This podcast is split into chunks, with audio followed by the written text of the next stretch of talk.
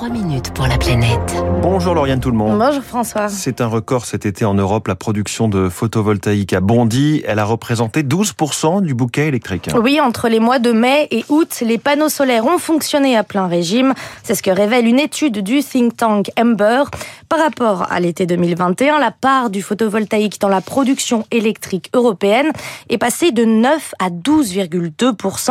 Elle a même devancé l'éolien et l'hydroélectrique aux alentours, eux, de 11%. Nicolas Goldberg est d'expert énergie chez Columbus Consulting. C'est l'été que le solaire produit plus, hein. donc bien évidemment que ça va être moins sur l'année, mais en tout cas c'est une belle performance. En France, on est monté euh, parfois en journée à plus de 10 gigawatts, ce qui mine de rien a rendu service au réseau, hein, parce que cet été, comme on avait beaucoup de réacteurs nucléaires arrêtés, on a beaucoup brûlé de gaz, et donc le solaire a permis d'économiser tout ça. Et effectivement, l'Union européenne a économisé 29 milliards d'euros cet été, à l'heure où le président russe Vladimir Poutine menace de couper complètement l'approvisionnement en gaz.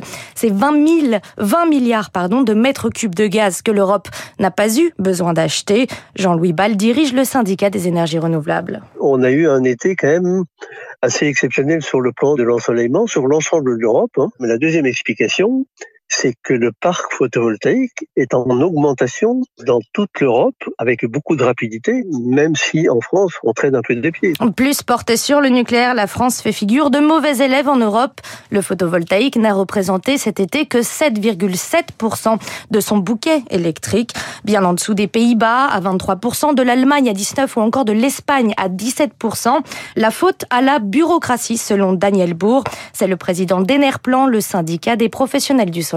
On a beaucoup plus de freins que la plupart des autres pays européens. C'est pour le dire le mot de bureaucratie, de commission Z. Moi, j'ai une expérience en Italie. On a fait une centrale entre le moment où on a trouvé le terrain et on a pu se mettre d'accord et obtenir tous les permis. Il y a eu un appel d'offres et la construction qui a lieu là. Au total, on a mis un peu plus de deux ans, tout compris. Euh, en France, on ferait la même chose, il en faudrait quatre. Mais les choses bougent, remarque la filière. Après beaucoup de stop and go politique, les professionnels du photovoltaïque placent beaucoup d'espoir dans le projet de loi sur l'accélération des énergies renouvelables. Ils ont négocié tout l'été avec le gouvernement et veulent encore pousser leur avantage, notamment sur l'installation de panneaux solaires chez les particuliers. On est très très en retard par rapport à tous les pays européens. La Belgique, la Hollande, l'Allemagne, l'Italie, l'Espagne. L'Espagne a pris un certain nombre de mesures radicales du jour au lendemain, ils vont faire 2 gigawatts par an d'autoconsommation. Nous, on, on doit traîner à 100, 150 mégawatts par an. Ça bouge, ça bouge beaucoup. C'est le moment d'en profiter. Oui, la France doit rattraper son retard, mais sans sacrifier la biodiversité, alertent les ONG et syndicats. Réunis en Conseil national de la transition écologique, ils ont rendu jeudi dernier un avis critique sur le projet de loi. Le rapport souligne notamment le risque d'artificialisation des sols avec le déploiement massif de panneaux solaires.